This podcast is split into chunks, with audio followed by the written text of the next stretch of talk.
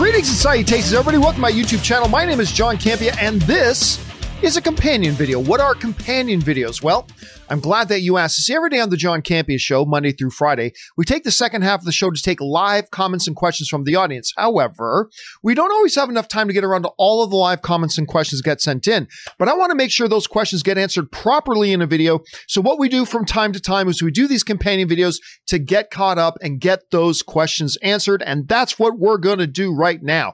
So let's not waste any time and dive right into it, shall we? The first question we're going to start getting caught up on, and I lost my spot, uh, inconceivably lost my spot. Okay, here we go. The first question we're going to get caught up on is the Wakanda Forever, who writes, best case scenario, theaters survive. With Wonder Woman eighty-four going to theaters and streaming, why can't most major films just do the same thing? Theaters make money, streaming services get subscribers, fans have an option, win-win. What am I missing, John? All right, that's a, it's a fair question, Wakanda Forever, and a lot of people have been asking that same question. The here's the thing to me. The current model, the current model, I mean like pre-COVID, the current model, model is a win-win, right? Disney Plus got millions of subscribers on launch with without before COVID with the current model, and everybody won. People who didn't want to go to theaters to see a movie, they just had to wait like ten, eleven, twelve weeks. Like I would, like there's a number of movies that would come out that I was interested in, but maybe I didn't want to go to the theater to see. And I just waited a number of weeks for it to come out on home video and streaming, and I watched it then. So it was a win-win. People want to see it in theaters, could see it in theaters. People who just didn't want to see it in theaters, wanted to watch it at home. All they had to do was wait a few weeks and they could watch it at home. Win-win for everybody. Studios make money in the theaters. The streaming services get people signing up because of new library content. It was a win across the board. The problem here is this, and you're not the only one to ask this question, Wakandan, is, well, I mean, hey, if Wonder Woman comes out and it's in theaters and on streaming, theaters make money, streamers get their subscribers, it's a win-win for everybody. What's the problem? Here's the problem. Now, you guys have probably heard me say for a long time that movie theaters, I've been saying this for years, and I learned this while I was working with A M C theaters. Movie theaters operate on ridiculously narrow margins. You guys have heard me say, use that phrase a million times, narrow margins. It's why I keep saying studios have no desire to own movie theater chains. Like a lot of people say, oh, well, now the studios can buy the movie theater chains. Studios have no desire to own the movie theater chains because of incredibly narrow margins. Theaters barely survive because of narrow margins. Well, what do I mean by narrow margins? Actually, let's let me actually bring it up on screen so we can get into this in general. Excuse the mess. This is like from a previous show. These notes are from a previous show, but let me clear these off. Okay. So what do I, whenever I talk about narrow margins, what am I talking about when I say theaters, uh, theaters, narrow margins? All right. What do I mean by that? When we talk about theaters, narrow margins, what do we mean by a margin? First of all, a margin in this context uh, is the amount of money, uh, amount of money you make that is over what you need to survive. Okay, that's what we're talking about is our, that's what we're talking about when we say our margin. What is our margin? Our margin is that amount of money that you make that exceeds the amount of money you need to survive.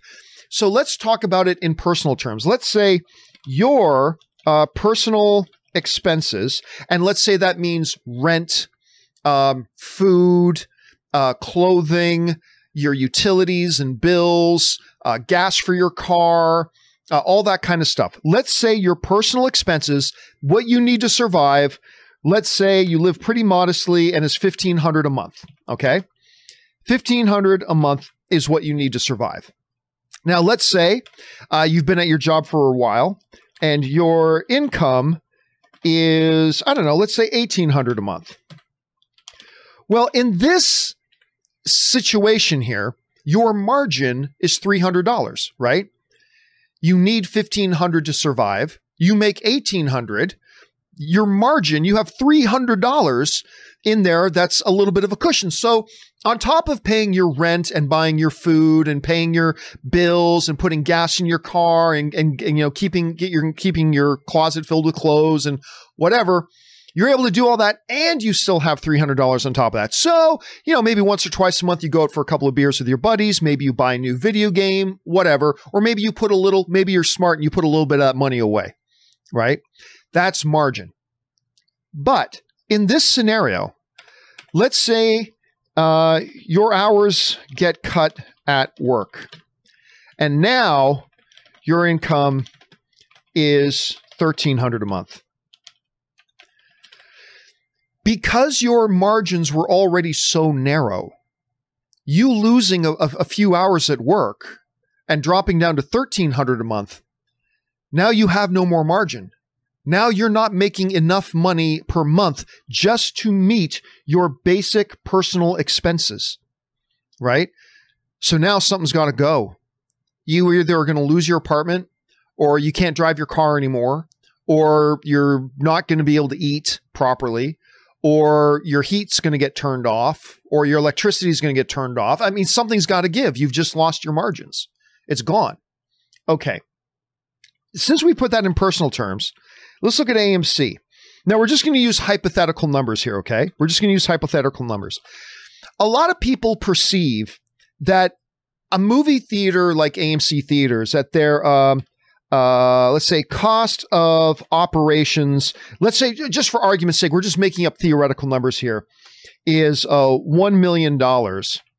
And their income is, you know, I don't know, nine million dollars. The perception of these big movie theater chains is that they have massive margins, that they have in this situation here.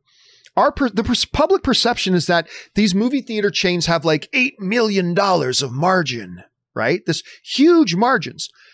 But the reality is, in, in these, just to follow through with the allegory here, in this example of, well, if their cost of operation, again, this is just theoretical numbers here, is one million dollars, then in reality, their income is actually closer to like one point four million dollars. Maybe even closer to like one point two million. In other words, their margin is really small. Okay. Their margin is small. Okay. Now, just like we were talking about, well, what happens? It's great that you, you make eighteen hundred dollars of income, and it's great that you have a three hundred dollars margin. But what happens if your income takes a little bit of a hit? If your little bit, if your income takes a little bit of a hit and you're suddenly down to thirteen hundred dollars a month, all of a sudden now you don't have enough money to keep the lights on in your apartment. All of a sudden you don't have enough money to pay your basic personal needs and expenses. And suddenly now you're losing your apartment, or you're losing your car, or you're having your heat turned off, or something like that, right? Because your margins aren't big. It's not like you had fifteen hundred dollars a month in expenses and you made seventy-five hundred dollars a month and you had massive margins. You had small margins. Okay. How does that play out with A M C? Uh, and we're just using A M Cs. This could mean Regal. This could be Cinemark. This could be anybody. But the reality is this. When movies go to streaming and theaters at the same time, a conservative e- estimate that I read in the major trades was that theaters will lose out about uh, thirty percent to forty percent of their revenue. They're going to lose thirty to forty percent of their revenue. In other words, if you take one hundred percent of the people who would have gone if Wonder Woman eighty-four was only playing in theaters, like only playing in theaters, the one hundred percent of people that would have gone to see the movies, thirty to forty percent of those people are now just going to stay home and watch it on H B O Max or Disney Plus or whatever movie we're talking about, whichever service we're talking about. All of a sudden, in this situation here, in this hypothetical situation here, where the income is, is one point two million dollars, so they've got a little bit of margin. Well, suddenly you take away forty percent, and now you're talking about, I don't know, like zero point seven million in revenue. Just like when you lost some of your income, you didn't have enough money to make your expenses. If all of a sudden these theaters lose that thirty or forty percent of, of theatrical income, well, what happens? That margin, that razor thin margin they had of, of, you know, a surplus of zero point two million dollars. And again, these are theoretical numbers. But because the margins are so small, the industry cannot survive a thirty to forty percent hit. The industry simply can't. The theatrical industry cannot survive a thirty to forty percent hit. It's not like the industry had massive margins and therefore they can take a little bit of a hit and will still be okay, and they'll still be making more than whatever their theoretical operating expenses are, right? If suddenly only sixty percent of the people go to the theaters to see Wonder Woman that would have gone to see it, A M C Theaters, Regal, Cinemark, they've now gone from a situation, a scenario where they're making a little bit of a, a money to they can't keep the lights on and they can't keep the doors open and they can't pay their staff. They can't afford the rent of these huge multi-million dollar complexes where they have to pay rent in these shopping centers and whatever. Now the margin is gone and they can't survive. And so when people talk to me, Wakandan, about, you know, well, I don't get it. Why can't they also have this and have this? Well, because doing one thing means killing another thing. The current model is everybody wins. The current model is everybody wins. Everybody gets a choice. You can go see it, a movie in theaters now, or you can wait a little bit and wait to watch it at home. This model actually kills one of the options, because theaters have razor thin margins. Anyway, I, I'm sure I've gone on too long about that already, but I just, I've had so many people, you're not the only one to ask about that, Wakanda, and, and it, it's a understandable question to ask. I hope I've clarified that a little bit. I don't know. We'll have to wait and see.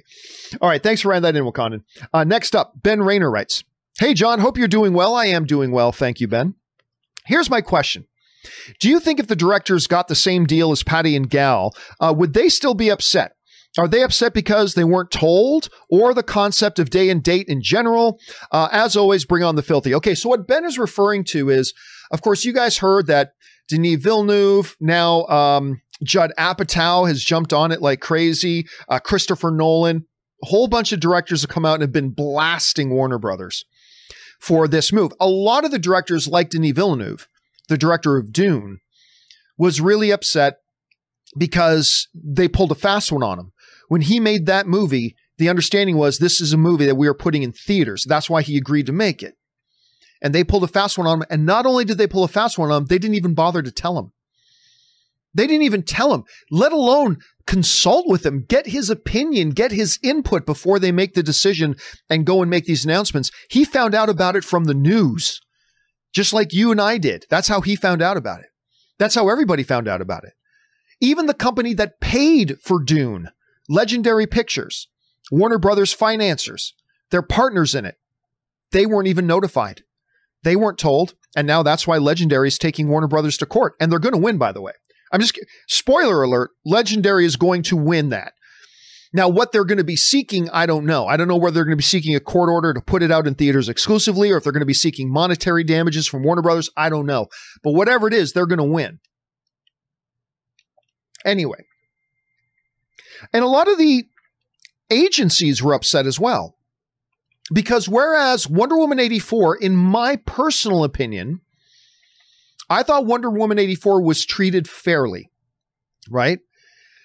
They assess, they say, we're going to pretend like Wonder Woman eighty-four was going to make a billion dollars at the box office, and everybody who stood to make bonuses from the box office results of Wonder Woman eighty-four, we're going to pay you out those bonuses as if the movie made a billion dollars in the box office.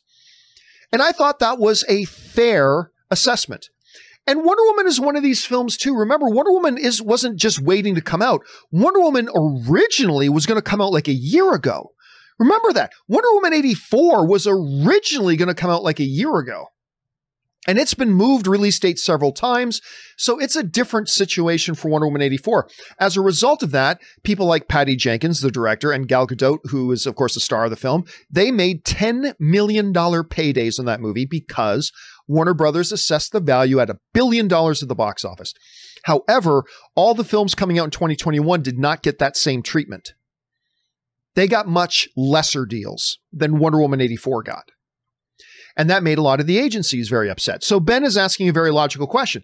Do I think all these filmmakers and directors just got upset because they didn't get the same deal that Wonder Woman eighty-four did? I think it's not, I don't think there's one answer to that, Ben. I think it's all of the things you mentioned. And it's accumulative.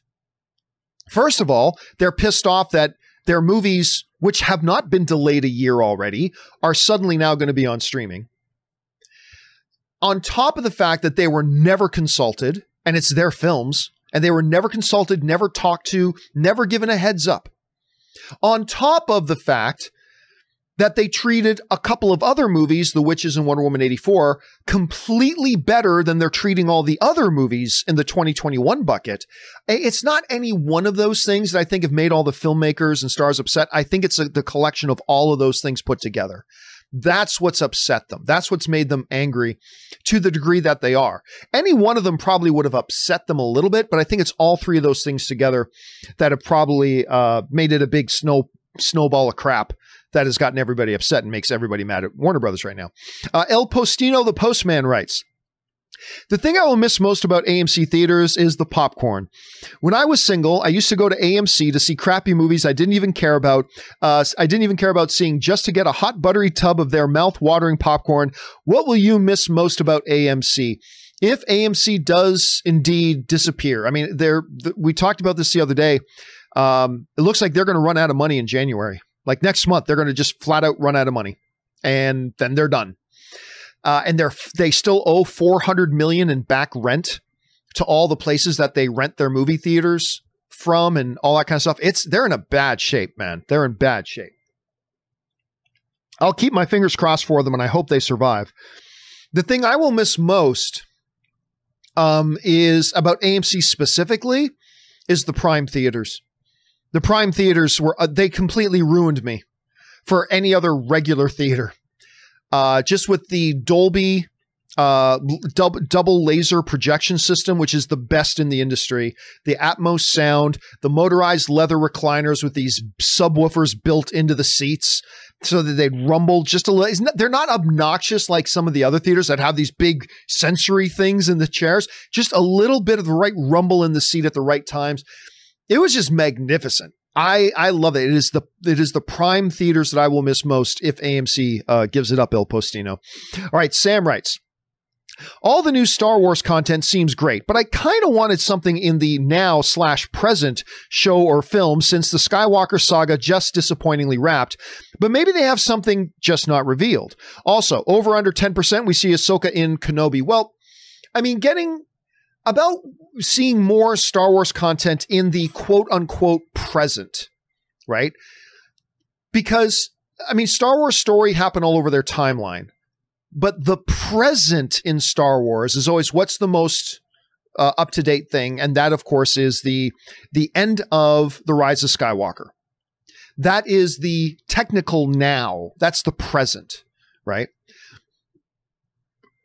Who knows when and where Taika Waititi's film is going to happen? Who knows when and where this film that uh, Kevin Feige, this Star Wars film that Kevin Feige is going to produce for Lucasfilm, when that's going to happen? I have very little to zero doubt that they will come back and tell stories in the present. What happens after the events of The Rise of Skywalker? Okay, now the galaxy is free of the First Order. There are going to be new threats to con- to consider. We're going to have to reform the new New Republic because we've already had the Republic. We've had the New Republic. Now we're going to have to have the new New Republic. Um, I'm sure they're going to come back to that. But right now, they're building around the time frame of the Mandalorian. So we've got Mandalorian, Rangers of the uh, of the Republic, and uh, Ahsoka Tano all happening at the same time. They're going to have interconnected stories. Then we're going to have stuff coming up. We know in the high, um, high Republic, I think that's what they call it, the High Republic era. The Acolyte is going to be happening right around the end of the High Republic era. We know that that's happening. We have no idea when Rogue Squadron's happening. We have no idea what time frame that's happening in. And the books and the video games don't give us any indication because Patty Jenkins says it's not any of the stories from the books or the video games. They'll get influence from there, but so we don't know when that's going to happen. But even if none of these current new projects are going to be in the present, I'm certain they will return to it sooner or later. Uh, all I know is that I think all the stuff they announced looked really good, so I'm, I'm very excited about it, Sam. All right, next up, Neo Braveheart writes, John, have you seen the YouTube video from Phantom Entertainment proving without a shadow of a doubt that Die Hard is a Christmas movie? It absolutely is not a Christmas movie. Just go and ask Bruce Willis. Bruce Willis will tell you it's not a Christmas movie. Anyway, uh, they even used math to do it. If nothing else, you get a good laugh watching. Heck, I did. I don't need to see that. Uh, no, here's the basic argument for me about a, a movie is a Christmas movie if the theme of Christmas is part of the central theme of the movie. In Die Hard, Christmas just happens to be when the events of Die Hard take place, but it has nothing to do with Christmas. It could have been a New Year's party that was happening at the tower. It could have been, I don't know, a Thanksgiving Day uh, festivities going on. It could have been a Valentine's. Maybe it was the company was important Valentine's Day. But the point is, Christmas had nothing to do with it other than that happens to be the time of year the story occurred. And that's why, to me and Bruce Willis, that Die Hard is indeed not a Christmas movie. It's a movie that happens at Christmas, but it's not a Christmas movie. That's all I'm saying. That's all I'm saying. Anyway, I know a lot of people disagree with me on that, and that's perfectly fine. All right, Mischievous Gremlin writes, hey, John and Rob. Rob's not here, obviously. Since we likely won't be getting another Avengers-type uh, event movie in a long while, do you think Marvel is trying to make both Spider-Man three and Doctor Strange Multiverse of Madness big event-type films to make up for no Avengers movie? Well, I mean, here's the thing, though, Mischievous Gremlin. Every Marvel approaches all of their movies as big event movies. It doesn't matter whether you're talking about standalone Ant-Man.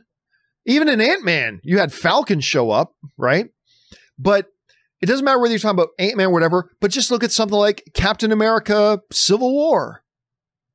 Look at Thor Ragnarok. We had Thor and Loki and Valkyrie and Hulk.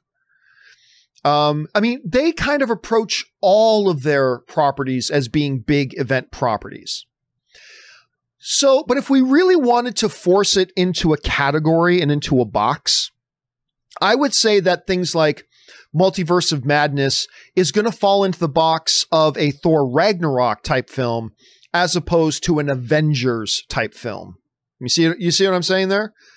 I feel like it'll more, one fits more than the other. Even if you look at Winter Soldier, I mean, you had Captain America and you had Black Widow, right? You had, you had uh, uh, uh, uh, Nick Fury. I mean, so I would say Doctor Strange is really going to fit more into the category of Civil War, or of a Thor Ragnarok and uh, Winter Soldier. That's what it feels like to me. But again, I feel like Marvel's mentality is every property they put out is a big event type thing.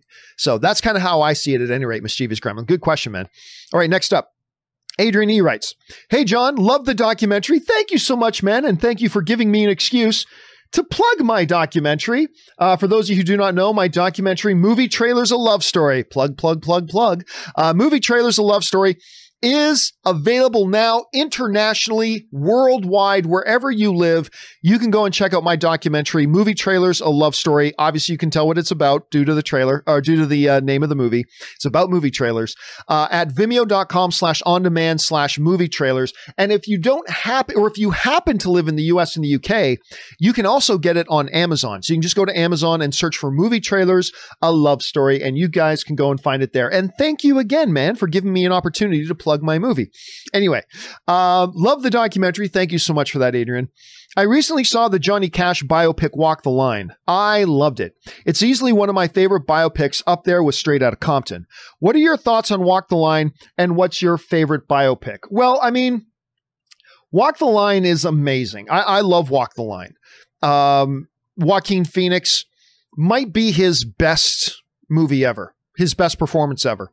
And I include The Joker, which he won an Academy Award for, but Walk the Line is probably his best performance. And not, I'm not even big on biopics about musicians, but Walk the Line is great. My all-time favorite biopic would probably have to be Gandhi with Sir Ben Kingsley. Gandhi, that movie's just uh, like all sorts of amazing, all sorts of amazing. Uh, Milk is also very good. Amadeus is really good. Um, I guess we could have a debate as to whether The Social Network is a biopic or not. I kind of do consider Social Network a bit of a biopic, but I love that one. Capote with Philip Seymour Hoffman is another one of my favorites. Uh, I mean, I, and I certainly love Straight Outta Compton as well. That was great. But yeah, I, my favorite would probably be Gandhi. That's actually probably my favorite one, Adrian. Anyway, thanks for sending that in, man. All right, next up, an anonymous viewer writes, Uh, R I P to Tommy. Yeah, I heard about this. Tommy Tiny Lister. I'll always remember him as Debo from the Friday franchise. Have you seen the Friday films? And if so, which is your favorite? Also, I love the documentary. Thank you so much, man. A best documentary Oscar is in your future, John. Well, we'll see. Uh, not for this one, but uh, maybe I'll make another one soon. Um, listen, when I think of Tiny Lister, and, and this is showing my W W F roots, back when it was still called W W F, not W W E. Um, when I think of Tiny Lister, all I can think about is as him as the villain in that Hulk Hogan movie. And then because he was just so massive and huge and had so much natural charisma, they brought him actually into the W W F to be uh, an antagonist to Hulk Hogan's hero. And he was Zeus. That's what they called him in the W W F. Zeus, with his, his eye going the other way, which was such a marquee look for him. And then, of course, you know, when he he also he popped up in The Dark Knight, right? Every, everybody instantly recognized, like, holy crap, they got Tiny Lister in Dark Knight, because he's on the boat scene, of course. Yeah, but but I, I have to admit, man, when I I think and there I didn't hear official word. The last thing I read was that it was COVID nineteen related, which is, I mean, that just adds extra insult to injury with the era that we're living in. But at any rate, I, I don't know that for certain, but when I read, they hadn't concluded the cause of, of his death, but they're saying he was experiencing COVID nineteen symptoms. And so I don't know if that had to do with it or not, but yeah, man, I mean, I get the, the, uh, the Debo thing, but for me, when I think of him, I will always think of him in professional wrestling as Zeus fighting Hulk Hogan. And dude, that dude, I still remember at the time, and I was a kid, man, but it's like, I rarely ever saw a physical specimen like him, man. Like, he was an Adonis, like absolutely had and a great charisma and everything too. He was such a great heel. He was so great. Anyway. Uh, so I was so sad to hear about him passing. Uh, the Wakandan Forever writes, uh, I'm excited for Wonder Woman eighty-four. One nitpick. Kristen Wiig always gets cast as a mousy secretary type in Ghostbusters too. I get it's Gal Gadot, uh, it's Gal Gadot, but come on. Kristen is beautiful. Is there an actor or actress you find attractive but gets cast in unflattering roles? Um, I don't think there's anything unflattering about the roles Kristen Uh, Wiig gets. I mean, even if you look at her breakout movie in Bridesmaids, I mean, she's not supposed to be, you know, like some John Campea level, homely, you know, Home Alone kind of creature or anything like that. She's supposed to be pretty and all that kind of stuff. And I don't think there's anything, I, I think it's just all, it's all, a part of it has to do with the, our perception of her because of her comedy stylings, right? A lot of it has to do with our comedy stylings. Now, look, I love Kristen Wiig. I think that girl's hilarious. But even I, who totally trust Patty Jenkins, when I heard that she was cast as Cheetah, even I went, okay, it's a little strange. I mean, she's super talented. I trust Patty Jenkins, so I'll give it the benefit of the doubt. But even I found it a little weird. I was very relieved to hear a bunch of my Uh, colleagues who work in the same industry as me who have seen Wonder Woman already say she's actually fantastic in it. So that's great to hear. But I think a lot of it is just perception, Wakandan, seriously. And I think a lot of it also comes from the comedy that she does. So that, that's my take on it at any rate. All right. Thanks for asking that, man. And only ten more days, only ten more days till we watch Wonder Woman eighty-four, all of us. Z M G Ruler writes, I'm not mad at Warner Brothers. Greed is good. But one has to wonder what Warner Brothers thought would happen by not telling people about the twenty twenty-one plans. That everyone would sing Kumbaya, even if a compromise is made. Can Nolan, Villeneuve, and other D G A members ever work or even work with W B again? I don't know, man. I don't know. Like, when it was just Christopher Nolan coming out and talking about The Move, right? I thought, okay, he's upset, but I think cooler heads can prevail, and I think they'll still work together again. But then when I heard, when I read Denis Villeneuve's article that he wrote in Variety, he's the darling of the industry right now. Denis Villeneuve is the darling of the industry right now. And when he, a good Canadian kid, like unloaded both barrels in that scathing op-ed in, uh, in Variety that he wrote about Warner Brothers and H B O Max, and he started expressing that he's been talking to the other directors as well. I don't know, man. It's not a good look. Like, there is a reason that Warner Brothers acted like a cowardly little thief in the night with this thing.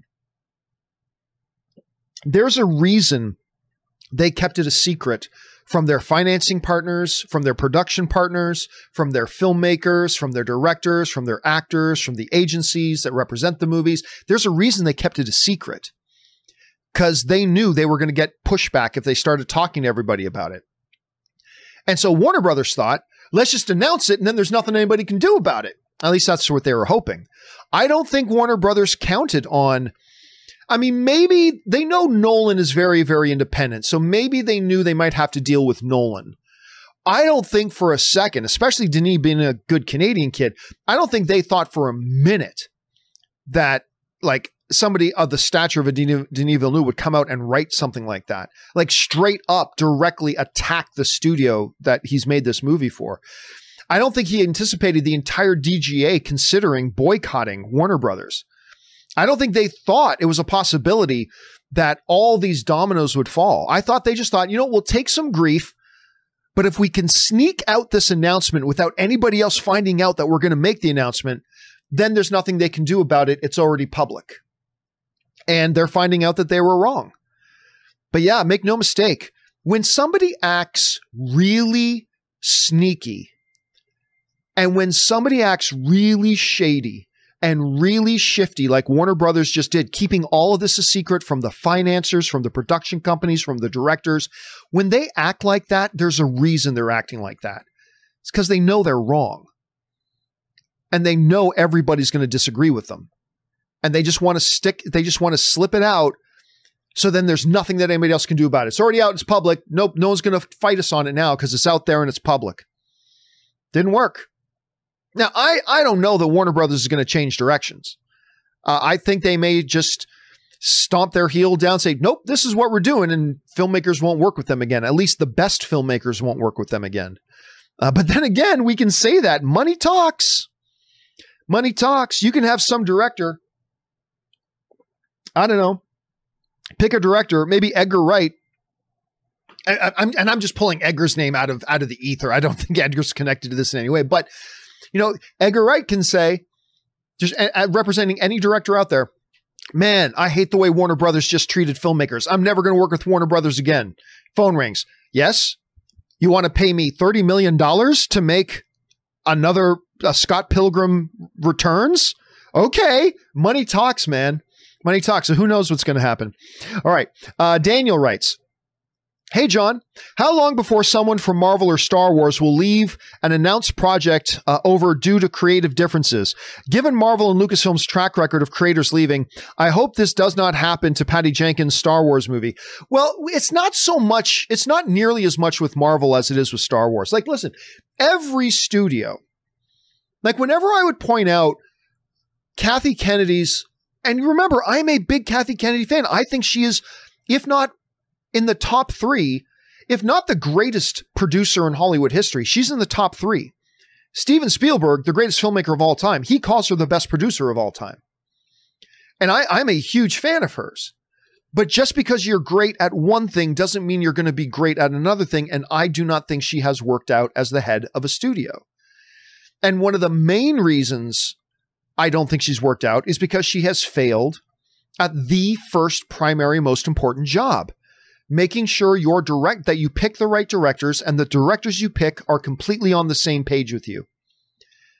And she, I think she went through six projects with five director turnovers. It was crazy. Like it's, it's, it's unprecedented, that type of record of futility.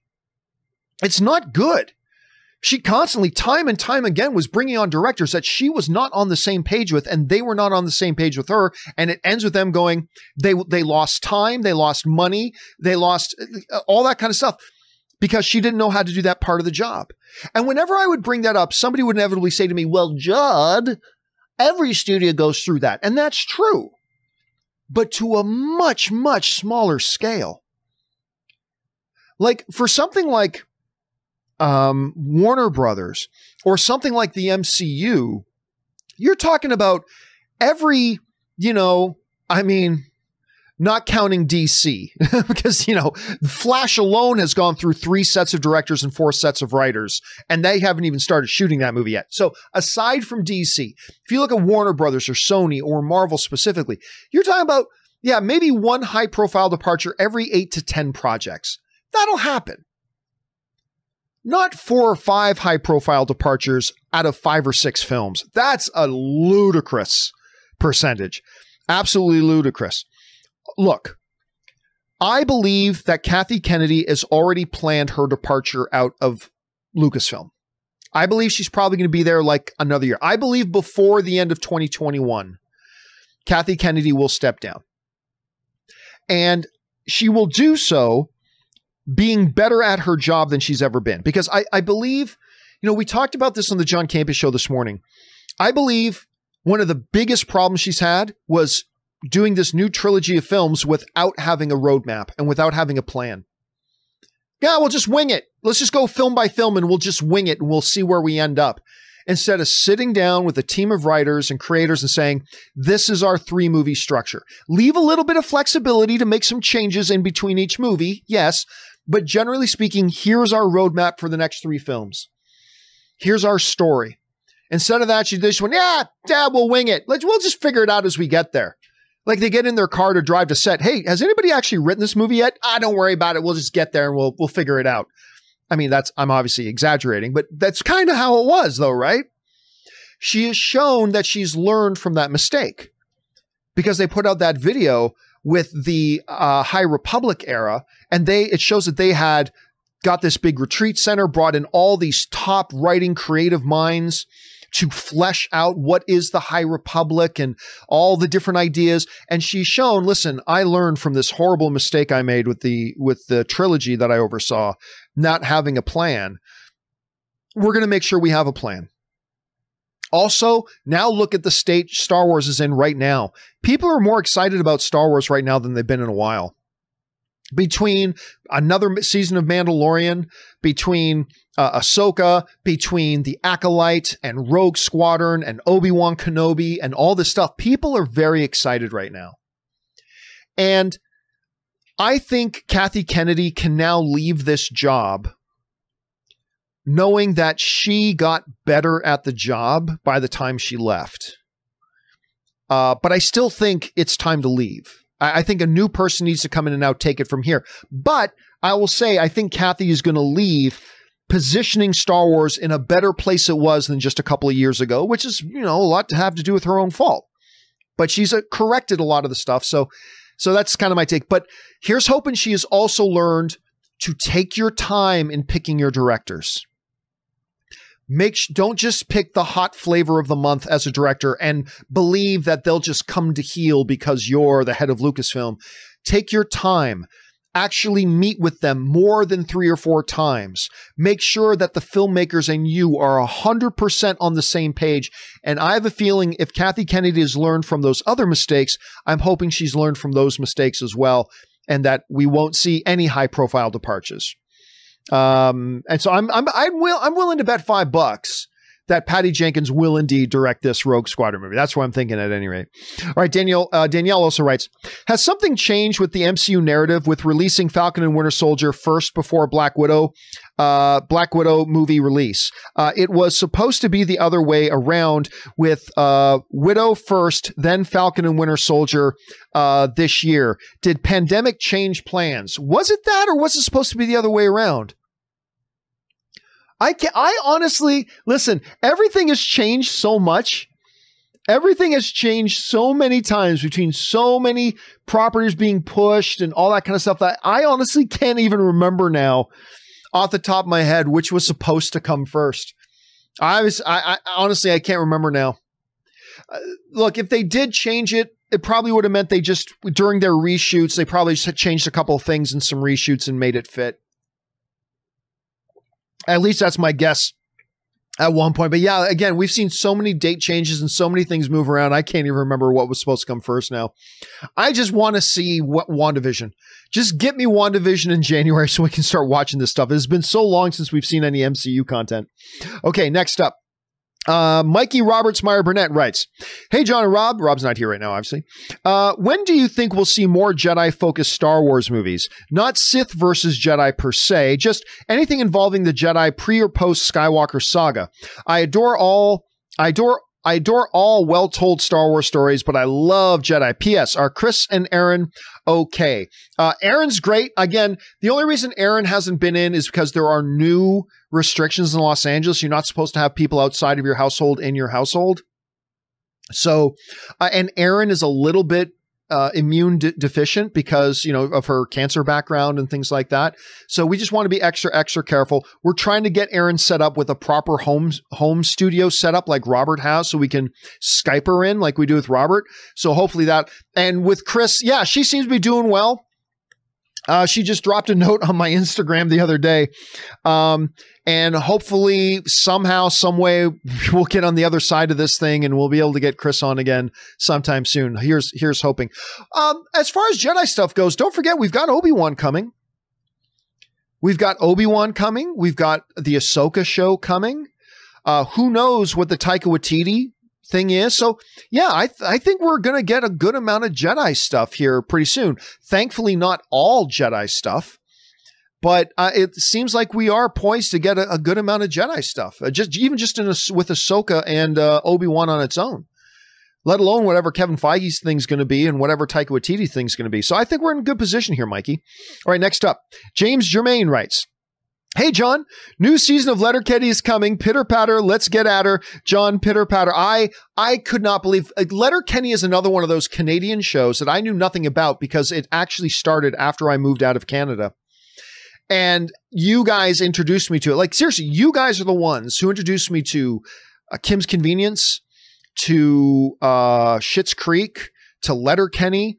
It's unbelievable. And don't forget January, January, James, we also have new The new season of Kim's Convenience is coming, and now everybody will have more renewed interest in it because Mister Kim is in Mandalorian. He's the X-Wing fighter pilot who keeps showing up. Uh, he's the older Asian guy. Good Canadian kid, by the way, that guy. And um, uh, Simu Liu, who plays his son in Kim's Convenience, is the new Shang-Chi in the M C U. So hopefully that'll be extra motivation for people to check out Kim's Convenience. It truly is a absolutely fantastic show. I can't believe I was so late to the party on that. And so is Letterkenny, by the way. All right. Ben C writes, "Any thoughts on a possible Regal A M C merger to keep them afloat? Been a huge fan since the A M C Movie Talk days. Love your show." Well, thank you so much for that. It, it really wouldn't help either of them very much.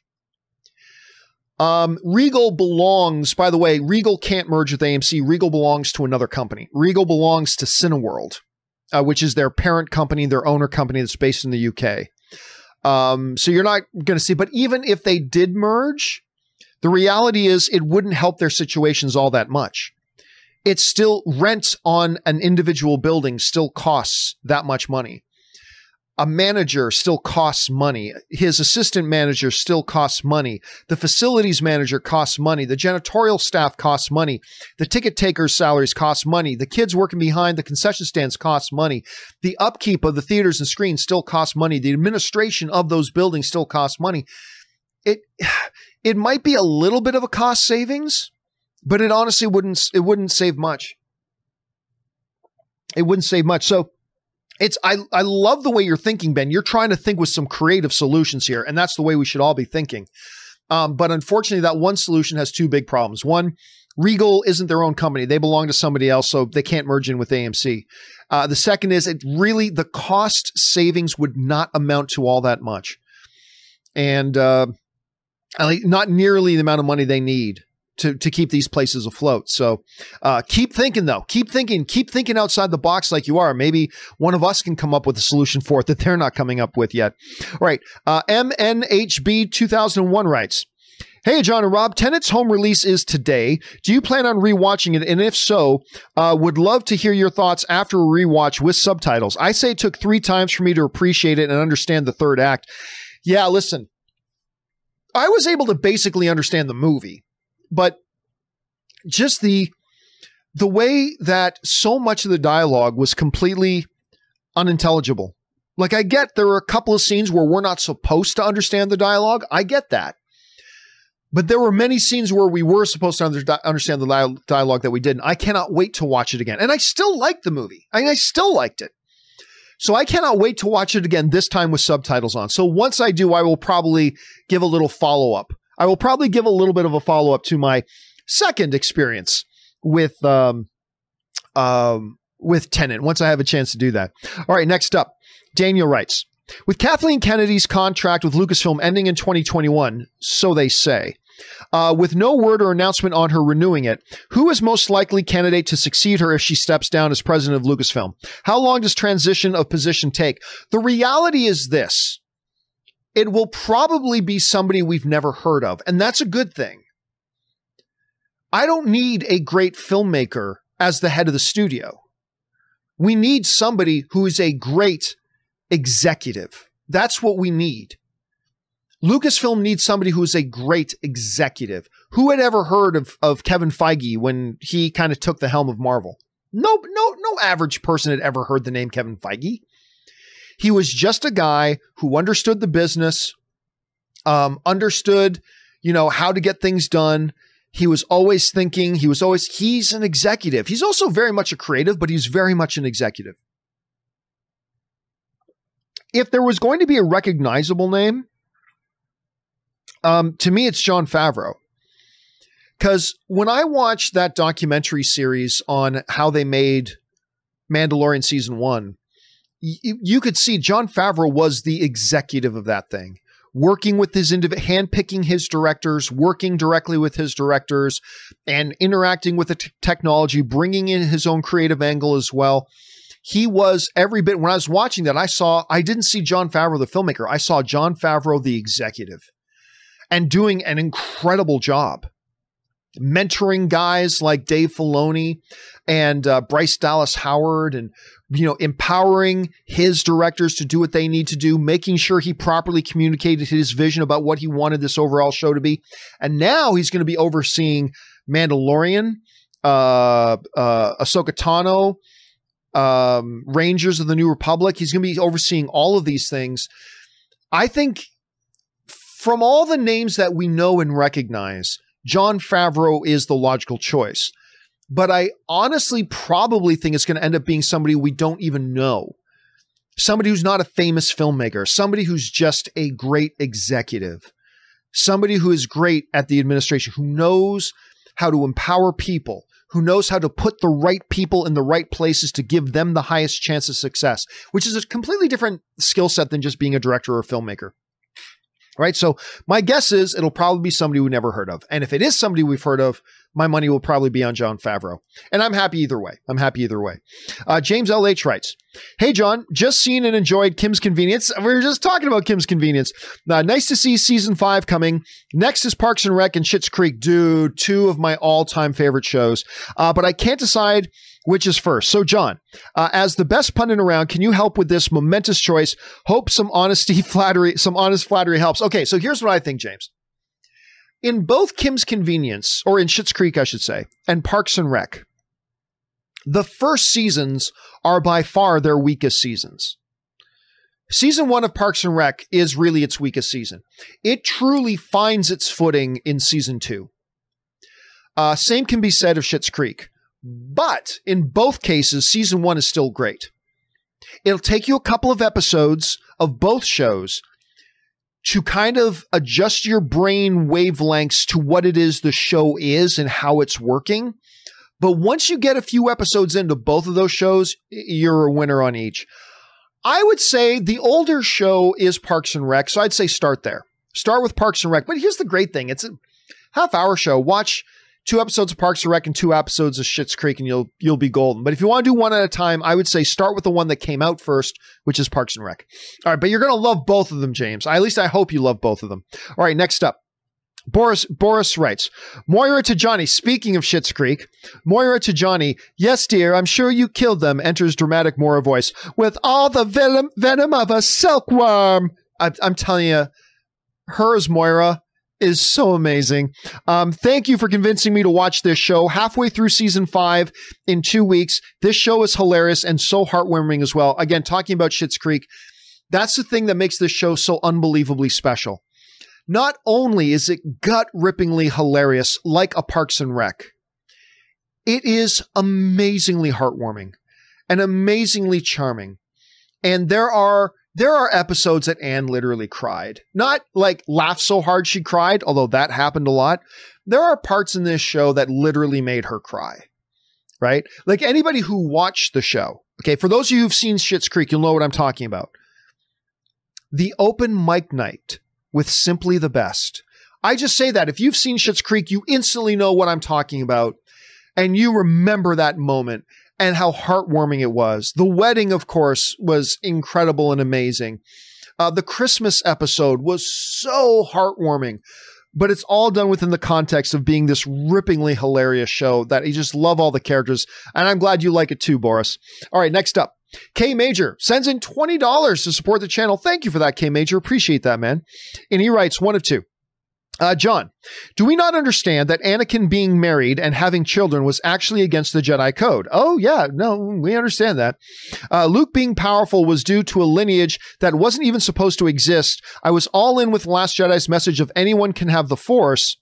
Uh, I feel it's what draws us to the idea of the Force.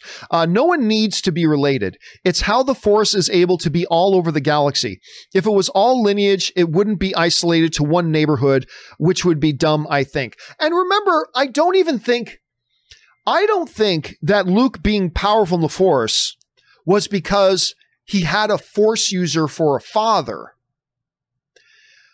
I think it was just the Emperor foresaw that that child would be strong in the Force. And now that we know a little bit more about Anakin's origins, that probably had more to do with it than anything else. But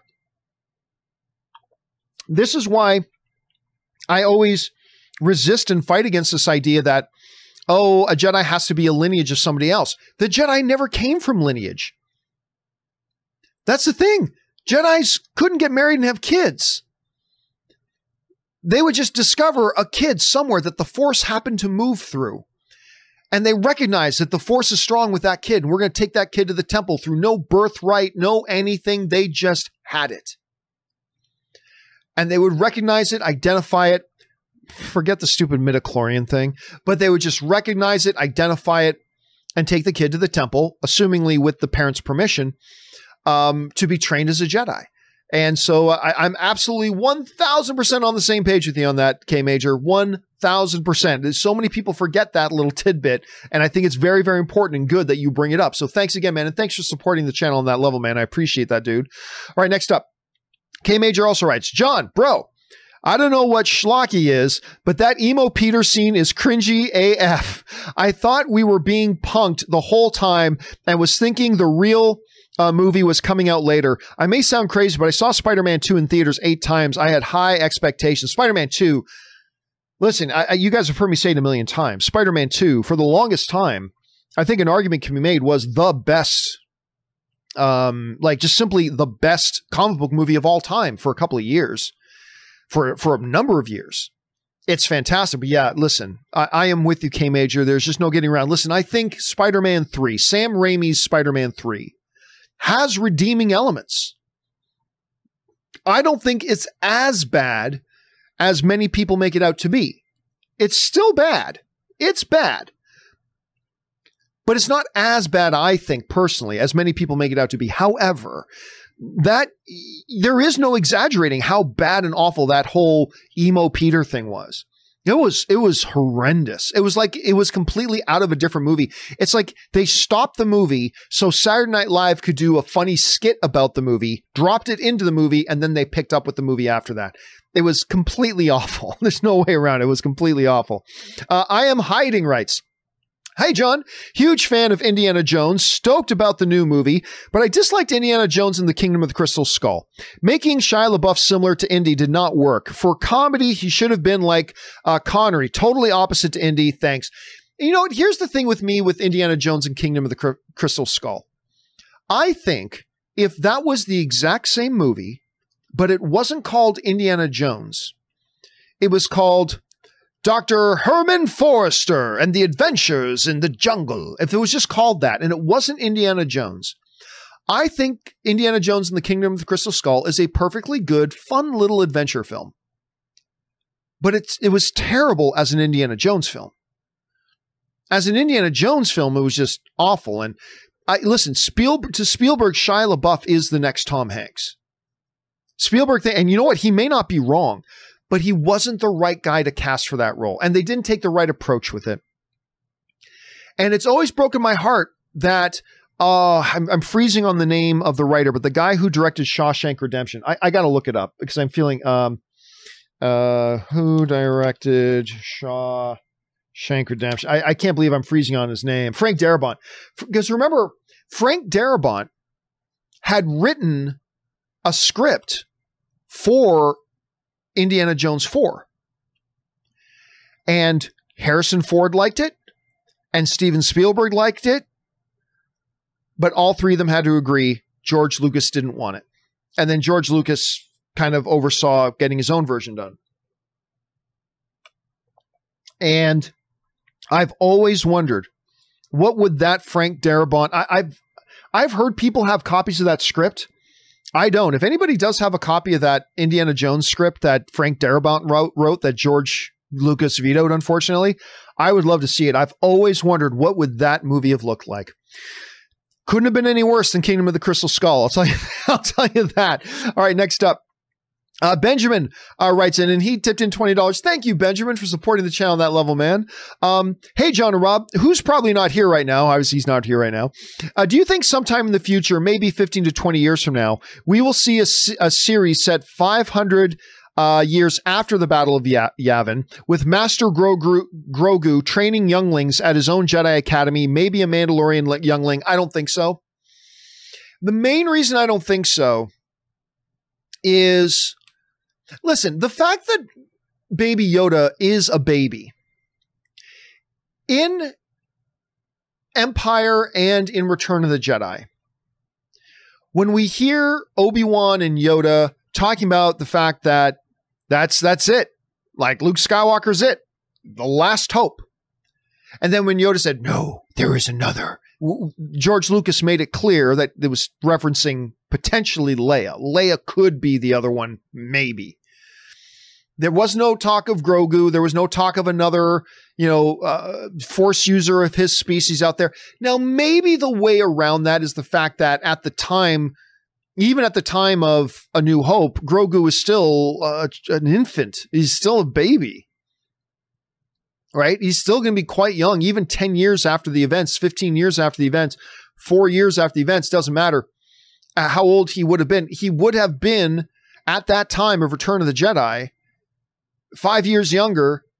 He's completely just a baby. So maybe he just, that wasn't even counted. Maybe. But I, I mean, I don't know.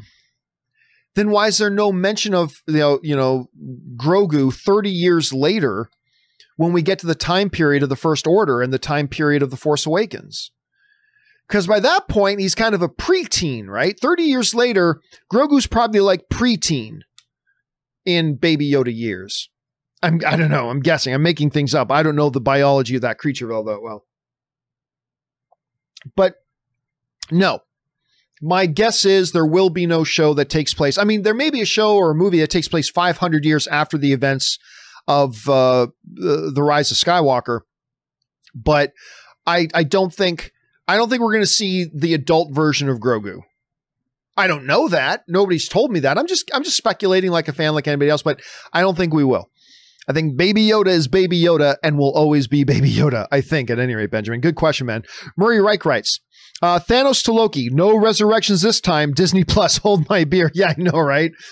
It was like, it was, it was like Disney was turning to us as the audience and saying, "Yeah, we get it. We kept killing and bringing Loki back." When they had, um, when they had Thanos say, "No resurrections this time," I mean, that was clearly a message to the audience.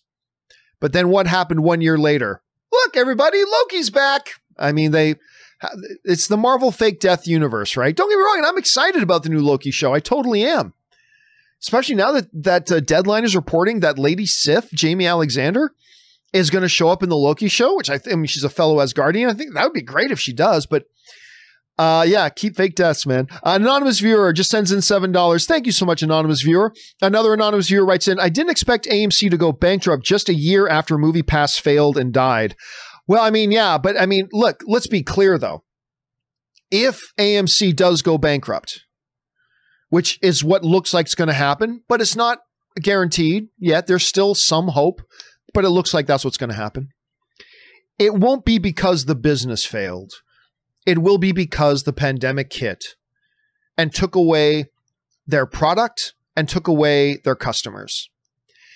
I keep using a fish market as an example. If you operate a fish market, you cannot survive one of two things. You can't survive not having any customers coming to your fish market, but you also can't survive if you do have customers, but you don't have any fish to sell them. A M C theaters and all the movie theaters have been put in a position where they've lost both. They have no customers because people can't go out, and they have no product because movies don't, studios don't have movies to send to them. And the few movies they do have right now, they're holding them back because there's no customers, and they, some of them are putting them on streaming. So suddenly they're a fish market with no fish and nobody to buy the fish, even if they had the fish. You know what I mean? It's tough. So we got to remember, if A M C or any of the theaters do go under, it's not because they failed. It's not because they did something wrong. It's because they faced a historic, unprecedented event in this industry that had never been before seen, that stretched way longer than any of us thought it would.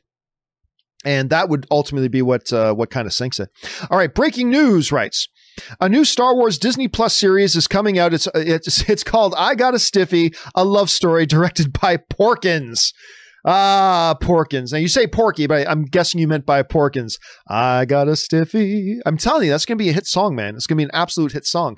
Uh, Russell Amador, thanks for that breaking news. Russell Amador writes, hey, John, I know it's barely Tuesday, but damn it, Friday couldn't get here quick enough. Uh, the season two finale of Mandalorian is upon us, and what a ride season two has been so far. Hopefully they end it on a high note and we see uh, what loose ends they have for season three. That's the only... Listen, I am not one of these Star Wars fans that's like, they have to do this at the end and this, and this guy has to show up. I'm not one of those. I'm just like, hey, Jon Favreau, just give me what you got. Show me what you've come up with. The only thing I ask is have a definitive ending to the season, just like last season did, and introduce a new wrinkle that will lead us into the next season. Last season, they wrapped it up. Mando escapes, takes Baby Yoda with him, all that kind of stuff. And then this one little thing, Moff Gideon survived the crash, and he comes out with it, not just with himself, but with the Darksaber. Awesome. You wrapped up the story and you introduced new ways, new directions for us to go in the next season. What I don't want to have happen is have for three episodes tease that some Jedi out there in the universe got Grogu's message and is going to show up, and then have them show up with like their back to the camera, and that's the last scene we get, right? Mando and Big Grogu look over and, and saying, somebody called for me, and it turns, and we don't get to see who it is. Like, show us who it is, and then end the season, right? That's that's the only thing I hope they do, is Russell. It's the only thing I hope they do, and, and that they do properly. I hope. All right, next up. Uh, what do you think the long-term consequences may be for Warner Brothers and their standing with the industry? Do you think it is likely we will see new W B projects from Nolan and other top-tier talent and directors? Listen, at first when this all started and it was just Nolan that was upset, I thought, you know what? They'll work this out. They will iron out their differences. They'll talk behind the scenes. They'll get this straightened out, and we'll see them work together.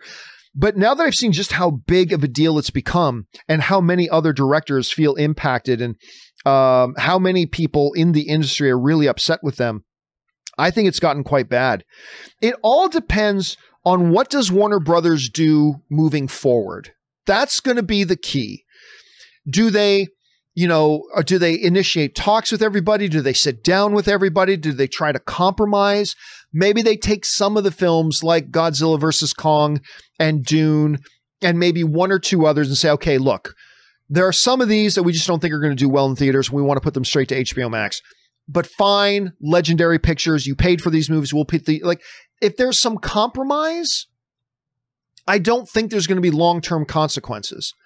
If there's no compromise, there could be. So right now, we're only in the beginning days of it. This, honestly, this is something that could blow over in two weeks if the right people have the right conversations. It could literally be blown over in two weeks. if Warner Brothers and reps from the D G A and all that kind of stuff all sit down, they come to an understanding and they work out some kind of deal and compromise, this could all be blown over with just a couple of quick conversations. Or it could go completely nuclear, where more directors come out, speak out against them. We're seeing even more directors in the last couple of days have been coming out and speaking against Warner Brothers. Uh, if the D G A decides to boycott Warner Brothers, if that happens, then the W G A, uh, the Writers Guild of America, SAG, the Screen Actors Guild, they could join them. I, I mean, it could get nuclear. It's just too early to tell right now. So let's see how it unfolds. Good question, though, McKinley. Uh, let's see. Next up, Casey McNatt writes, "Hey, John and Rob, with WandaVision, Spider-Man three, and Doctor Strange being rumored uh, of being a three-part story." It's not rumored. Kevin Feige, he said they all have one interconnected story. Now, I don't think it's going to be like part one, part two, and part three, but I do think it's going to be an inter- interconnected story. That's what Kevin Feige has said. Uh, how likely is that both WandaVision and Spider-Man three end with cliffhangers going into Doctor Strange two? That's never really what Feige has done. Feige's never done it that way. Even when you look at Infinity War, Infinity War did not end on a cliffhanger. Infinity War ended with the bad guy winning, period. End of the movie, bad guy won. And it ends with Thanos sitting on his hillside, looking out on the fields and enjoying, you know, his victory, whatever, right? He makes sure, Kevin Feige makes sure that every movie is a complete viewing experience, with open doors that lead into the next. And I believe that Kevin Feige will carry that on. It's not going to be, oh no, coming to the conclusion of the movie and the end, everybody. Woo, you're going to have to come see the next movie to figure out how that scene just ends. The, Kevin Feige's not going to do that to his audience. He never has. I don't think he ever will. He understands you have to make every single movie a complete experience in and of itself, even when it's going to lead into another one. Make it a complete experience in and of itself. That's one of the things he's done so well, and that's one of the things I think he'll continue to do. All right, next up. Anthony writes, uh, with Hayden Christensen returning as Darth Vader in the Obi-Wan series, do you think we'll have moments where he'll have his helmet off and see a burned-up Anakin? And if so, do you think that will take away from the mystique of Darth Vader? No, we've seen, we've seen Darth Vader without his helmet a number of times, right? Both in animated form and in live action form. Um, so I don't think it would kill the mystique. I very, listen, because look, if we don't have any scenes, first of all, we don't even know how they're going to use Hayden Christensen in, in this thing. We don't, we have no idea how they're going to use him. But if you're going to bring him in, if you're just going to have scenes with, say, Vader with the helmet on, then there's, you don't need to bring back Hayden Christensen. You don't have to pay Hayden Christensen the money you're going to have to pay him to come back. Not that he's going to cost five million dollars or anything, but you can literally just get a day actor for one hundred dollars a day to come in and be in the Darth Vader suit, right? So I got to believe at least once, maybe more, we will have face-to-face conversations between Obi-Wan and Anakin. I don't know that for a fact. I've not been told that by anybody in the industry. That is just me speculating. But it just seems to me, if you're going to bring Hayden Christensen back, what's the point of bringing him back if we don't get to see his face at all? So, yeah, there's that. All right, next up. Um, Luke one two three four writes, "Hey, John, since movie studios and snack vendors pay the theaters money for ads, spots, and trailers to be played in front of the movies, do you think we will see an increase in the number of ads we see since the theaters need extra revenue if they survive?" No, I don't. Um, and it's actually one of the things that I talk about in my uh, documentary. We talk about like the number of trailers that play, because here's the thing.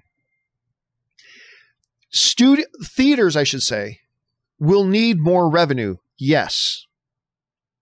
But what they need more than just revenue, theoretically, is they need consumers. They need customers. You can't have revenue without customers. And therefore, you cannot employ revenue-generating ideas that also drive away customers. When the theaters fully back are back up and running and open back up their doors, I mean, fully to it, they need to be all about, for the first few months, about getting people back into theaters and loving their experiment, their experience in the theaters, reminding them why the theaters are the best experience of all time. What you cannot do is open your doors back up, have everybody come in, and then hit them with forty-five minutes of commercials, because then they ain't coming back. Then they ain't coming back.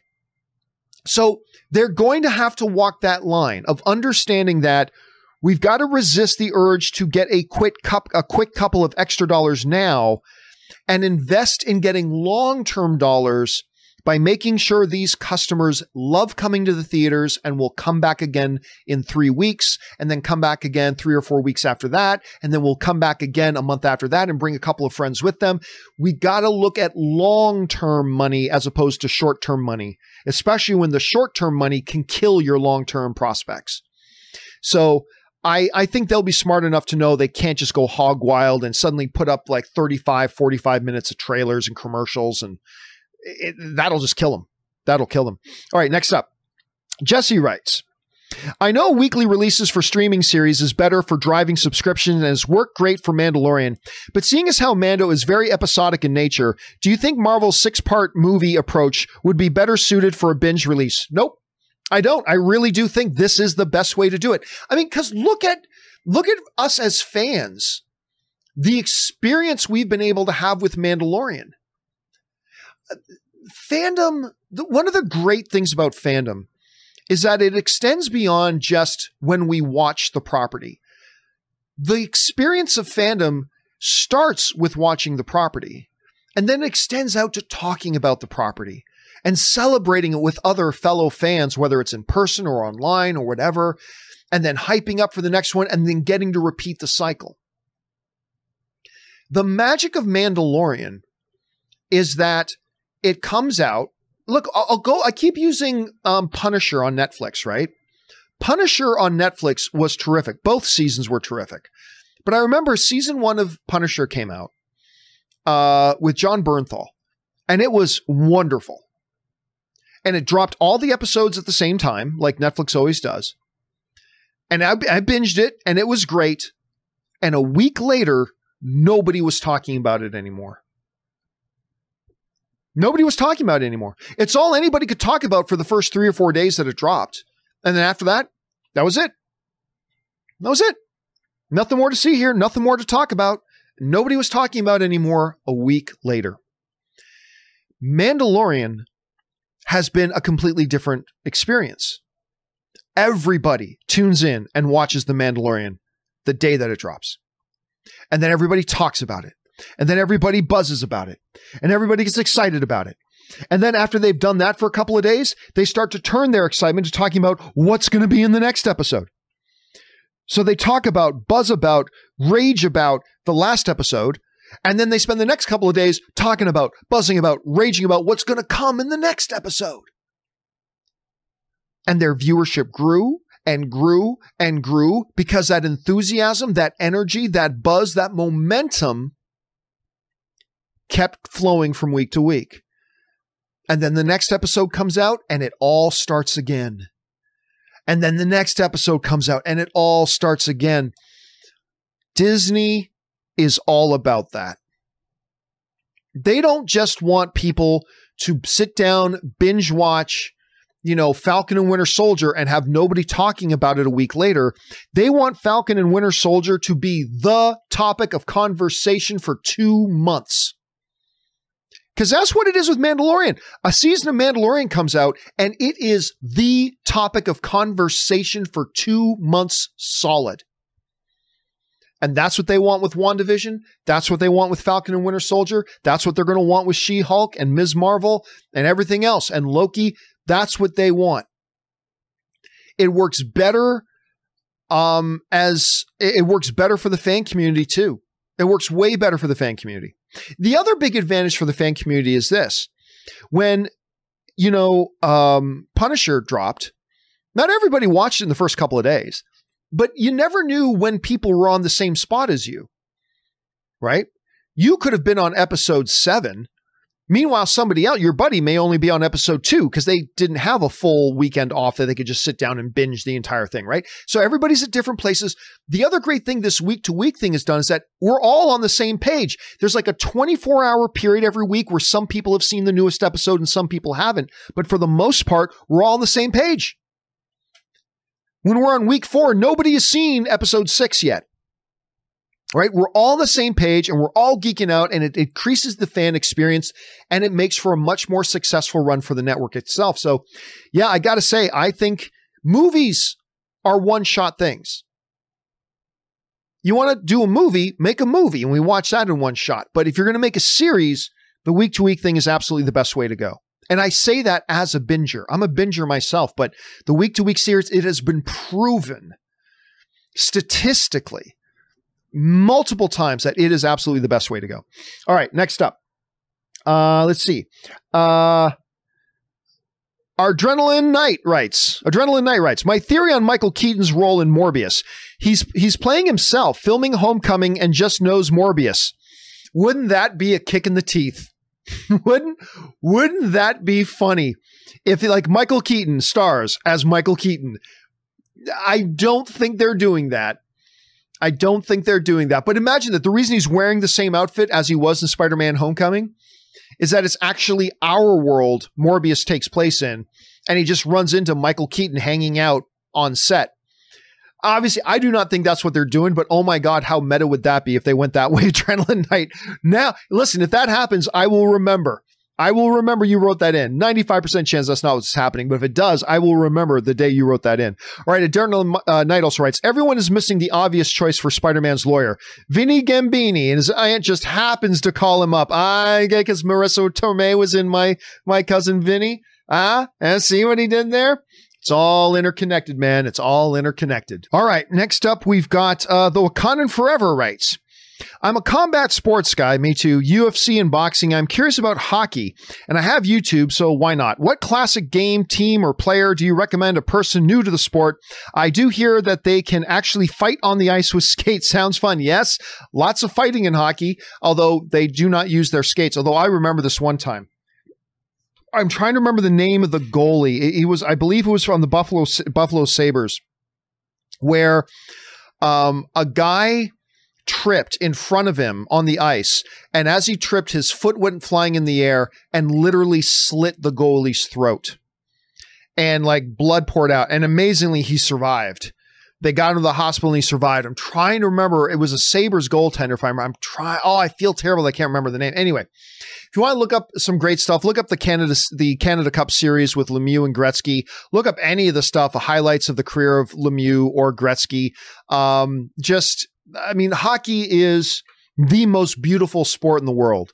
It is the ultimate combination of speed, endurance, strength, power, skill, like all of it. It's it's just a crazy, beautiful, awesome game uh, that is better enjoyed in person than watching on T V. But uh, hockey is uh, is God's sport, man. It is God's sport. And God bless you, Wakanda, for wanting to look into it a little bit. All right, next up, uh, Kalis Menon writes, John, did you like that Michael that Michael Bay movie, The Island? I think it's a bit underrated. Also, I'm going to watch Infinity War and Endgame in one sitting over the break. What do you think of the idea? Well, yeah, watching Infinity War and Endgame in, in one straight watch is a, yeah, I've done it. Absolutely. It's a good, fun watch. Um, The Island is a movie I go back and forth on, to be honest with you. It's one of those, it's not a great movie. It's not a great movie. Uh, Ewan McGregor's in it, though. Um, But hold on, let me just bring this up here. Uh, it's not a great movie. And if it wasn't Scarlett Johansson in that too. Hold on a second. Yeah, it was Ewan McGregor and Scarlett Johansson. Jaimon Hansu. I totally forgot Jaimon Hansu in that. Michael Clark Duncan, Sean Bean, Steve Buscemi. I mean, it was a great cast and all that kind of stuff. Um, basically where they find out they're clones that are bred so their organs can be harvested and all that kind of stuff. I go back and forth between it's pretty good and it's pretty not good. I, I never feel like it's completely god awful. I've never felt like it's totally great, but it's one I go back and forth on a little. It's a movie that had, especially the narrative of it, had more potential than it, it didn't live up to its potential. Let's just say that. And remember, I'm not one of these bash on Michael Bay guys. Michael Bay's got a number of films that I really like. like including Armageddon and The Rock, Pain and Gain, the first Transformers movie. This is actually a bunch of Michael Bay movies I really like. So I don't, so I'm not trashing on The Island because I want to trash on Michael Bay. It's just that eh, I've, I've found it not memorable. Let's put it that way. I find The Island to be personally not all that memorable, but I sway a little bit, sometimes feel kind of positive about it, sometimes feel kind of negative about it. Depends on the year you ask me, I suppose. All right. An anonymous viewer writes, I'm so excited for The Expanse Season five to premiere tomorrow. Cannot believe it's premiering tomorrow. I, I like, seriously, just somebody mentioned that the other day that it was just about to open up and I totally forgot about it. And I love that show. It's another one of those shows that you guys told me to try it. You guys told me to try The Expanse, and I'm so glad that you did. I love that show. Uh, it's my favorite show currently running, and I can't wait for more. The cast, story, and world building are always spectacular. I agree. Now, I didn't think this last season was their best. Personally, I, I didn't think this this most recent season was their best one yet. But even though I didn't think it was their best, I still really enjoyed it. It's probably maybe the best pure sci-fi on T V right now. Uh, I don't count Mandalorian as pure sci-fi, but there, there's something, and the de- definition of that is up for debate, I suppose. But The Expanse to me is like the best pure sci-fi on T V right now. And uh, I cannot wait to start watching it again, Anonymous. All right, next up, Shane Sakia writes, hey, John, I notice you like to use John Wick as a standard when describing badass characters from movies and T V. Well, it's just a good common point of reference. You know what I mean? Uh, I just wanted to remind you that poor John's dog was killed. Brian's daughter was taken. Remember the quote, I will find you and I will kill you. Uh, that's, yeah, that's true. Listen, Liam, that Liam Neeson speech in Taken is about what I am, as what I do have is a particular set of skills. I mean, it is truly an iconic, iconic speech. And Taken's really good. And now here's the other thing too. I cannot remember where I was and when it was, but I remember watching Taken on T V. I had already seen it. And I had already seen Taken two. But we were just hanging out at home. And I was watching Taken on T V, and then I can't remember if it was T B S or somebody else, and then they just happened to play Taken two immediately next. Taken two gets bagged on a lot. It's not horrible. Nobody's ever called it like completely awful, but a lot of people don't like Taken two. Like we all like Taken, but not a lot of people watch Taken two. And I'm one of those people that when I first saw Taken two, I'm like, ah, this isn't anywhere near as good as the first one. But I'll tell you what. When I watched the two of them back to back, like immediately, like one continuous movie, two suddenly was a lot better. I mean, because it literally picks up right after the end of the first Taken. But I mean, and I can't explain how, I can't quantify it, but when you watch Taken and Taken two immediately back to back, Taken two gets better than when you watch Taken two on its own, say a year separated from when you saw the first Taken. I can't explain how, and I can't explain why, but it just kind of does. You're right. That one speech that Liam Neeson gives, I mean, it's it's an iconic moment. It seriously is one of the great speeches ever. All right. Marsh Life writes, will Abomination look the same in She-Hulk as he did in the movie, or will they change his look like they did with Hulk? I have a feeling he'll probably look roughly the same, only, you know, visual effects have come a long way since they did The Abomination that Tim Roth is playing. Um, and by the way, I don't I don't remember if Kevin Feige ever specifically and specifically and directly said that Tim Roth's Abomination will be there. I mean, obviously he's playing the same character, but will he turn into Abomination? I don't know. I'm assuming he will. Anyway, I suspect he will look roughly the same, just probably a bit better with more modern visual effects. I was very excited when they said he was coming back because I have said for years, Abomination will be back. They have dropped too many hints. They've made it too clear. Abomination will be back, and he's going to be a great antagonist in some movie somewhere. And I'm so glad they're bringing him back. All right, next up. Mark from the future writes, I like that. Um, let's see. Hey, John, I was curious. I know Peyton Reed wanted to direct Fantastic Four. Since Watts is and Reed is doing Quantumania, do you think they will let Reed introduce the Fantastic Four in some capacity in Ant-Man three? Thanks for what you do. That's not the way Kevin Feige works. That's not the way business works. You know, uh, you know, you're a really good director. We'll let you introduce these characters in your movie. That's, that's not how it works. That's not how it works. Now, that's not to say... That's not to say that that couldn't be the perfect movie to introduce them in. But they're not going to just say, you know what? Peyton Reed, you're a big fan of Fantastic Four. We'll let you introduce Fantastic Four in your movie, even though that doesn't really fit our plans. It could be that introducing fan- the Fantastic Four in the next Ant-Man was always the plan. Could be. It might be a perfect introduction. Or we just... Listen, I also think we're going to get a new origin story for Fantastic Four. And that might be better served just straight up in their own movie. So I would put the over-under of Fantastic Four becoming being introduced in Ant-Man three at fifteen percent. Not the worst odds, but very unlikely. I think they need a clean start with the Fantastic Four, with a movie of their own that delves into their origins. And I just don't know that you can do that with a quick intro in Ant-Man. Maybe they can, though. Never know. Maybe they can. Uh, let's keep our eyes open for that. It's an interesting theory, Mark. All right, next up. Cesar Rivera writes, my favorite directors of all time, David Lynch, David Fincher, Steven Spielberg, Shane Black, Edgar Wright, Samer, I love your list so far, uh, Stanley Kubrick, Denis Villeneuve, Christopher Nolan, Wes Anderson, Vince Gillian, Taika Waititi, and Quentin Tarantino. Thoughts. They're all great. Those are all great directors. That's, that's an excellent, excellent killer's row of directors right there. A lot of them are, they're all very, very different. Uh, from each other. There's very different stylistic. Stanley Kubrick is a totally different type of director than a Shane Black is, and all that kind of stuff. It's an excellent, excellent list. Obviously, to me, Steven Spielberg is, I think Spielberg is the greatest filmmaker of all time. Uh, but man, I'm curious, you didn't put, a lot of people who put together a list like this would also meant, mention um, Marty Scorsese. And I noticed that you didn't. That's interesting. But still, a killer lineup of directors. It's a fabulous, fabulous list, Cesar Rivera. Well done. All right, next up, James Argento writes, when will Rogue Squadron take place? During episodes th- four through six? Post episode six? Post episode nine?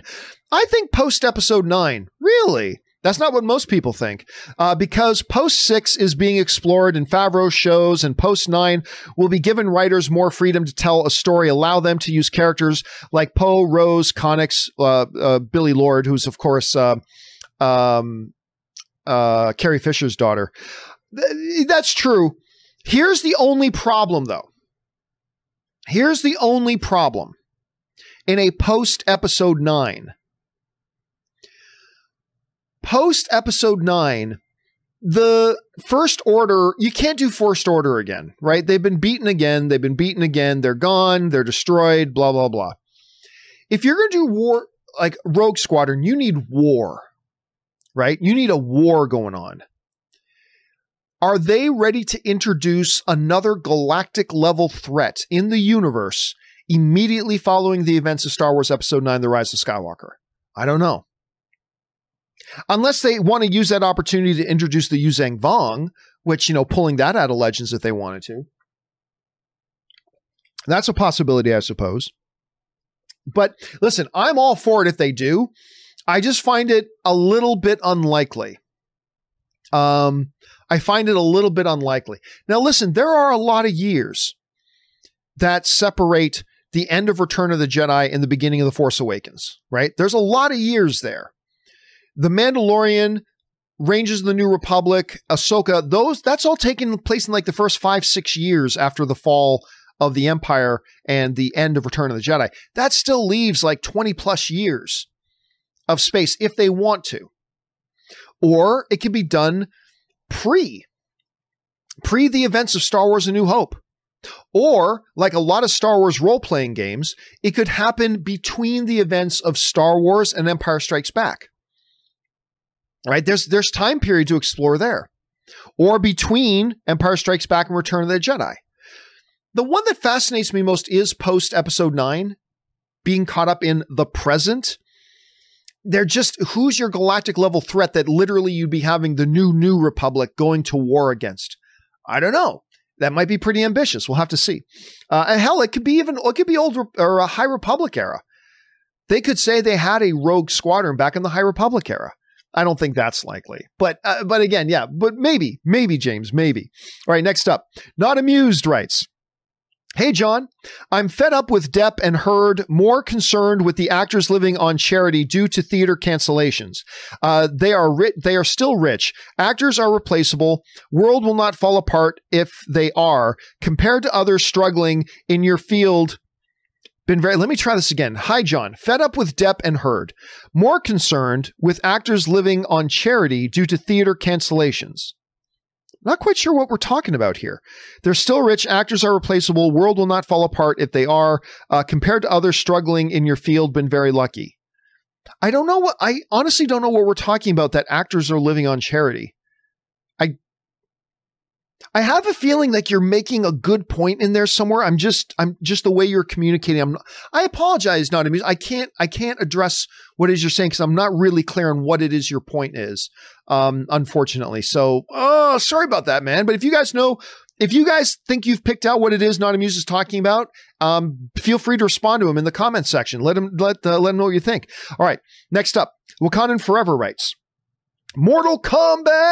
I am pumped. I didn't know it was officially rated R. Uh, it is, oh yeah, they talked about making that rated R for a long time. It is my favorite video game franchise. I love the original film. Knowing they are doing it with the blood and guts that are in the game's nose for has me hyped. Finish him. Flawless victory." Listen, having finishing moves is not going to make the movie any better. Let, let's just be clear about that. Having Scorpion rip out a guy, rip off a guy's head with his spine dangling from it is not going to make the movie any better.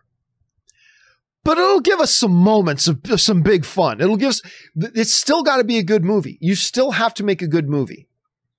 Somehow, some way, the original Mortal Kombat found a way to be totally awful and yet make us love it anyway. I mean, they, they just found some kind of magic sweet spot because that movie is terrible, but I love it.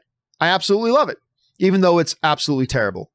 Um, why should I fear her? Anyway, this new one, they've got to, I'm a little bit nervous about the new one though. What kind of guy? I tell you, I'm a little bit nervous. I'm, I'm okay with the idea of a first time director. I'm okay with the idea of a first time writer. Having a first time director and a first time writer on the same film, it makes me a little nervous. Just, just a little bit nervous. I'm still stoked to see it because it is Mortal Kombat. The question is, will the soundtrack be anywhere near as good as the soundtrack to the original Mortal Kombat? Because the soundtrack to the original Mortal Kombat, I don't care if the movie was bad and we loved it, whatever. The, the soundtrack to the original Mortal Kombat was awesome. Be mine, sister salvation. Juke joint Jezebel. I mean, that the soundtrack is so good. Du, du hast. I mean, the soundtrack's amazing. I hope the soundtrack is one tenth as good as the soundtrack to Avengers. Maybe I should do an entire episode where I just sing and recite the entire soundtrack to Mortal Kombat. Anyway, uh, the Kev writes, "Hey, John, I don't think Lucasfilm is done with the sequel era characters, especially Rey. She's the heir to the Skywalker legacy. So how do you just ignore that? Galaxy's Edge is built around the sequels as well. Favreau and Filoni can fix anything. You give up on it because it didn't work. Listen, at some point, you've got to go, hey, look, we made these three movies. They were ridiculously successful. They each made over a billion dollars at the box office. One of them made over two billion dollars at the box office. Actually, one of them is still the record holder for the highest grossing film in the U S in box office history. There's still people that forget that. People think it's Endgame. It's not. It's actually Star Wars, uh, The Force Awakens, holds the domestic U S box office record all time. Um, Endgame has the more important worldwide total, but for domestic U S box office, it is by a good margin Star Wars, The Force Awakens. Anyway. You've been, you've made a lot of money with them, but the fact of the matter is they declined. And it got to the point now that I think the audiences just don't want to see more. And I don't mean everybody, but a good chunk of the audience doesn't want to see any more with these characters. They all started great. The Force Awakens is fan-fucking-tastic. I love that movie. I love that movie. But their lack of a plan eventually eroded the quality. Because you get into The Last Jedi, the second one, which I still liked. There's parts of it I loved, but there's also parts of it I had real issues with. And overall, I, I enjoy it. I like, I, I make no apologies for it. I like The Last Jedi, but there are parts of it that I took real issue with. As a matter of fact, when I came out of the world premiere, the very first thing I tweeted when I came out of the premiere of the, the, uh, The Last Jedi, it was, um, I believe the tweet was basically, um, there's this whole casino planet thing that's really dumb. The way they use Benicio Del Toro. I mean, you got Del Toro in it. You got to do something good with them. And the, and the character was just lousy anyway. But then you get into The Rise of Skywalker. And the the it came to full for their lack of planning and their lack of a strategy. And the consequences of them just winging it really came to fruition, and it, the bottom just fell out. And, and there are those of you who are watching this video that really like The Rise of Skywalker, and that's great. I'm not trying to yuck on your yum. I'm just talking about my own personal experience with it, which was tremendously disappointed. I was very disappointed with the movie, uh, and it, it is what it is. And so it doesn't matter that you did this with Galaxy's Edge, and it doesn't matter that you did this and that and the other thing. I, I just, there's nowhere left to go with Rey. There's just nowhere left to go. You have to understand in business that at some point it is best now to take the win, cut bait, and move on. They made over a billion dollars with each of those films. Time not to push it anymore. Take the win, but understand there were massive discrepancies in, um, in the promise versus the deliverance, and move on. And, you know, I, I don't think Daisy Ridley is all that hyped about coming back to Star Wars anymore at this point anyway. So really, I, I think it's time uh, it's time to go. And I think they are I, I think they will come back to the time period. But John Boyega is not interested in coming back to play Star Wars anymore. If you've listened to the interviews with Oscar Isaac, he's not interested in coming back to play Poe anymore. I really don't think Rey is either. I, I don't think Daisy Ridley is. And I really don't think Lucasfilm is interested in revisiting that. They now have properties that people are excited about. People are excited about Mandalorian. People are excited about Rogue Squadron. People are excited about Obi-Wan Kenobi. People are excited about The Acolyte. I mean, on and on and on. And it's just time to focus now with your Star Wars and all the things people are excited about, and then move on from there. So anyway, who knows, Kev? You never know. You may be right. You may be right. I just don't think so at this point. But hey, we'll find out as time progresses. Thanks for writing in your thoughts, man. I appreciate that. Okay, next up. Dirty Dan writes, "Hey, John, I am excited about the Shogun T V show on F X." Dude, that was the most exciting thing to me that came out of that entire uh, Disney presentation. Uh, what has been your show slash limited series that F X has put out? I thought about starting uh, Sons of Anarchy, but I'm still not sure. I've been a fan of Archer for years. I love your show. Keep up the great work.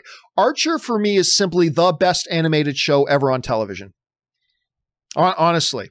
Now, I'm not going to argue with somebody else who, who will say Family Guy. I'm not going to argue with somebody else who might say Simpsons. Those are great arguments to make, and I'm not going to try to change your mind.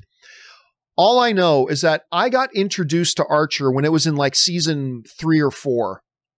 And I started from season one, episode one. A buddy of mine was over and said, you got to check out the, just, just check out one episode of this. And I came, became completely hooked on Archer. Just completely passionately hooked on Archer. And it's my favorite anime, but Sons of Anarchy is in my top three all-time favorite shows. So for me, what was the what's the best series F X have ever done? To me, that's no question. It's Sons of Anarchy. Um, it is, in, like I said, it's in my top three greatest shows of all time. My number one favorite show of all time is Ronald D. Moore's Battlestar Galactica. And then in the two and three spot in no particular order is Sons of Anarchy and Spartacus. Sons of Anarchy is a masterpiece, an absolute masterpiece. And then once you watch that, watch F X spinoff show, The Mayans, which has also been not as good as Sons of Anarchy, but much better than I thought it would be. And it's also very enjoyable. But man, I cannot wait for that Shogun series, dude. I am very, very stoked for that. Like I said, it was my most excited, most exciting announcement that came out of uh, that Disney presentation for me. All right. Loverboy writes, after all the multiverse news coming from M C U, D C has to catch up. They do kind of have to catch up a little bit. Uh, so who's more likely to show up in Flash?